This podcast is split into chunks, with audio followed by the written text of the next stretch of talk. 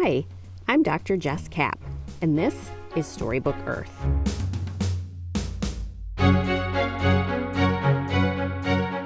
Welcome to Storybook Earth, a podcast that fuses science and storytelling, two of my favorite things, to bring you vibrant tales of notable Earth features, phenomena, and places, and the geological processes that make them what they are. From the tiniest minerals in the oldest rocks on Earth to the giant asteroid that killed the dinosaurs, from the strange and mysterious trenches of the ocean to the romanticized top of Mount Everest, the stories in the chapters of Earth's long and beautiful history are all around us, just waiting to be told.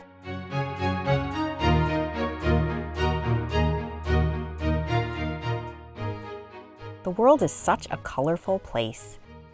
I don't know about you, but colors have pretty powerful associations for me. Green makes me think of my home, where there are rolling hills of green grass and lots of leafy trees and bushes.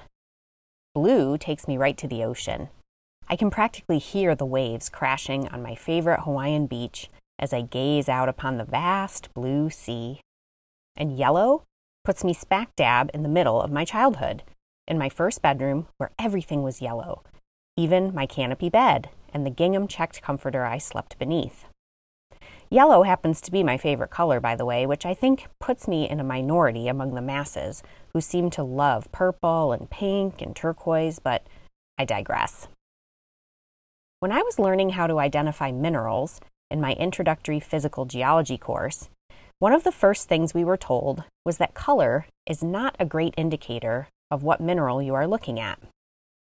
That's because there are some minerals that can come in a variety of colors, so it's hard to define minerals based on their color. For instance, you've probably heard of amethyst, that lovely purple mineral that is so common in the giant geodes you often see for sale at mineral shows or in furniture and decor shops. Amethyst is just a version of the mineral quartz, and quartz can also be clear, white, pink, gray, even black in some cases. In fact, the purple version of quartz is really not that common. You don't see amethyst in rocks like granite or sandstone, which are common rocks at Earth's surface. But you do see the white or clear quartz in those rocks. So you see, if you were looking for the color purple to help you identify quartz, well, you would miss most of the quartz that is out there to be seen. And that would be a shame.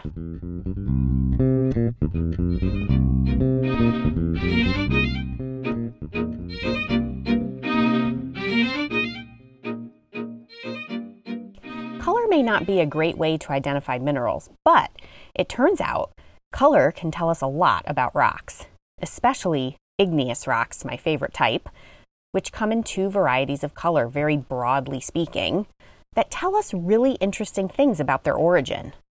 And while green might take me to the rolling hills of upstate New York, and blue brings me immediately to the edge of the ocean, colors like white, pink, gray, black, and even red have taken on completely new associations for me since becoming a geologist.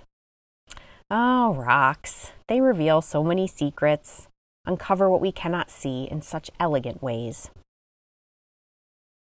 To understand what an igneous rock's color can tell us, we must first begin with some basics about Earth's layers.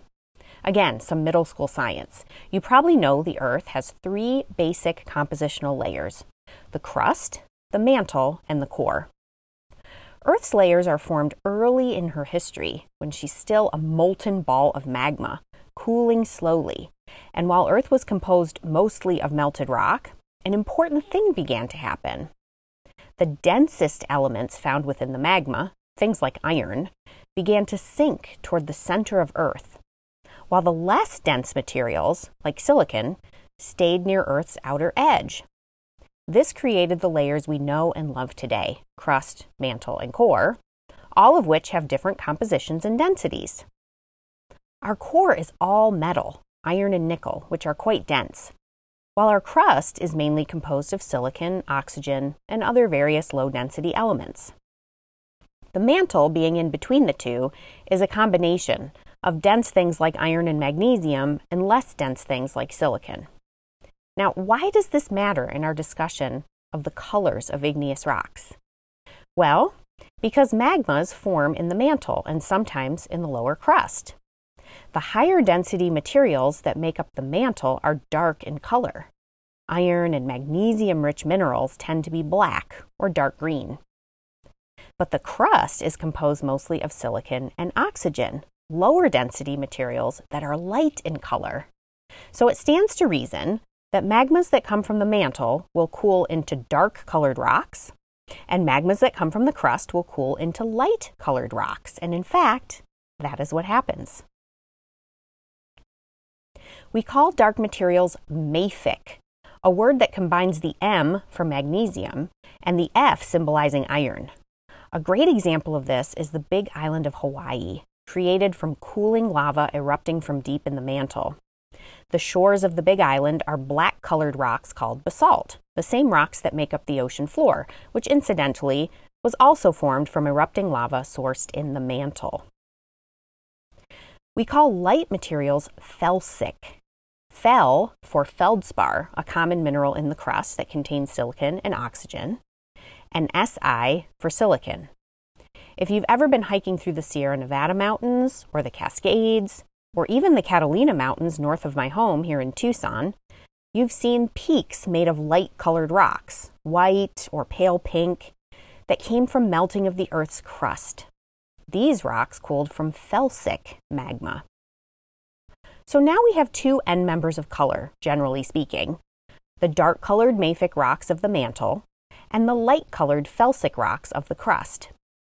What do you think happens then when mantle magmas rise through the crust and melt them a little bit and mix with some of that crustal magma? We get intermediate colored rocks that are a combination of the dark colored magmas and the light colored magmas.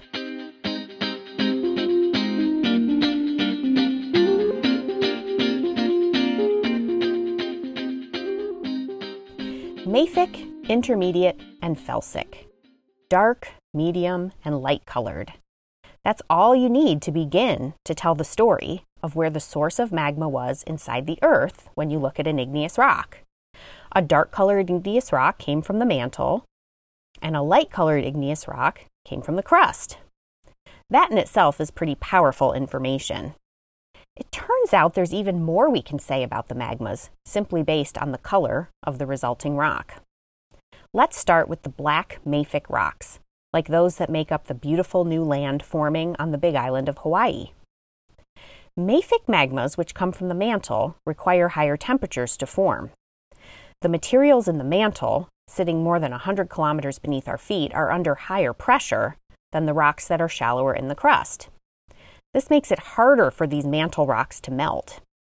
Now, it's already pretty hot down there, it gets hotter and hotter the deeper we go in the earth. So mantle rocks are already quite hot, like sometimes more than a thousand degrees C before they even begin to melt. Usually, what triggers melting of these mantle rocks is a decrease in the pressure they are experiencing in response to them moving upward through the earth. Relieve some pressure on an already hot rock and it can begin to melt. There are also places on Earth called hot spots places where there is a concentrated increase of temperature in the mantle, such as the hotspot that creates the big island of Hawaii. So we know that mafic rocks come from magmas that are often upwards of a thousand degrees C. That's pretty toasty. These very high temperature mafic magmas, when erupted on Earth's surface, flow pretty easily too, creating rivers of lava. So we say they're not viscous, Viscosity is a resistance to flow, and these magmas flow pretty well. Because they are pretty flowy, they also allow dissolved gases to escape quite easily, meaning volcanoes formed by mafic magmas have what we call peaceful eruptions, if you can imagine that.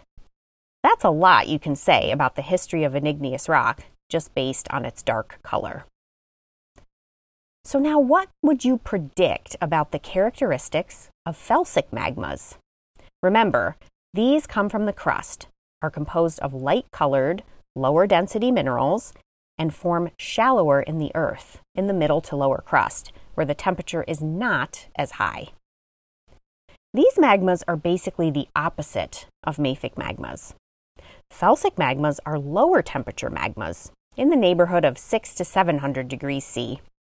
They're very viscous, meaning they do not flow easily, and therefore they don't allow the dissolved gases in their magma to escape very easily. And this leads to very violent and explosive eruptions from volcanoes formed by felsic magmas. When they do erupt, there isn't much lava. Because the magma is viscous, it often doesn't make it up and out of the top of the volcano. These eruptions are often dominated by large ash and gas clouds blown energetically out of the top or side of the volcano. Think Mount St. Helens. In reality, many magmas are intermediate, which happens to behave very much like felsic magma and leads to explosive and dangerous eruptions.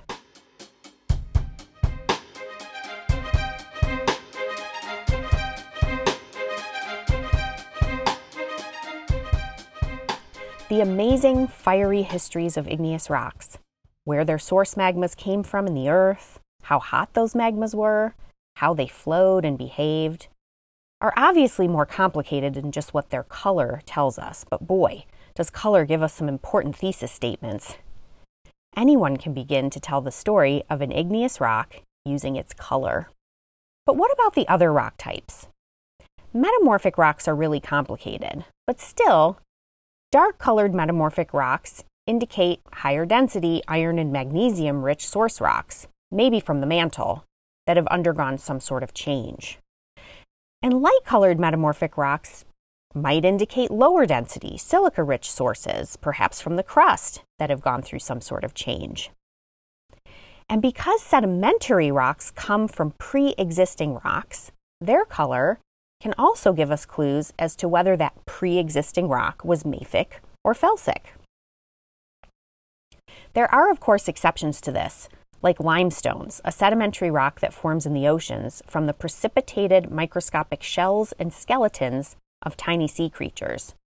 It's often a dark gray color that we might want to call intermediate, but in the case of limestones, the color isn't telling us anything about crust or mantle, so we have to be a little careful. But one color I associate with knowing something cool about sedimentary rocks is the color red. Red often gives us a really important piece of information about a sedimentary rock's composition and possibly its history. In general, a sedimentary rock with a rusty red color is exactly that rusty.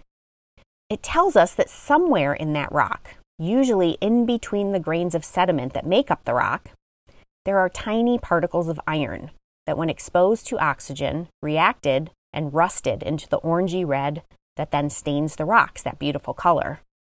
Think of the red rocks of Sedona, Arizona, thick stacks of red sandstone that make a stunning backdrop for hiking, biking, and puttering around the quaint downtown.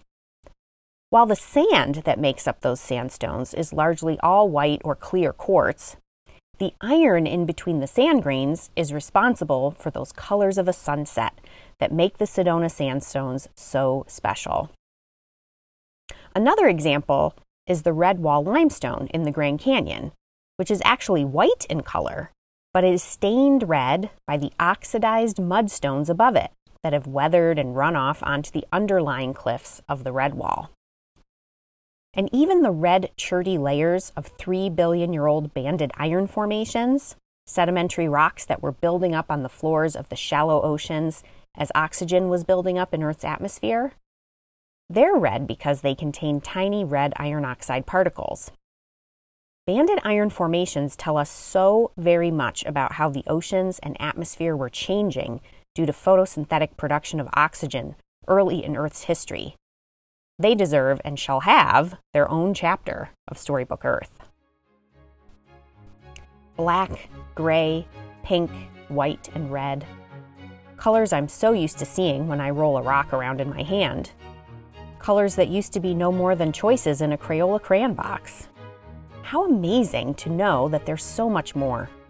To know that they can indicate depth, temperature, composition, density, even chemical reactions that are part of the rich tapestry of a rock's life. Maybe you'll never look at a rock the same way again. Will you take in its color and wonder if it came from the fiery depths of the mantle? Or perhaps if it traveled a shorter distance from the middle of the Earth's crust? The next time you visit a place with glowing red sandstones, will you think about the iron within, rusting over years and years, painting them the colors of a late evening sky? I hope so. What a fantastic way to take in the colors of the landscape that surrounds you.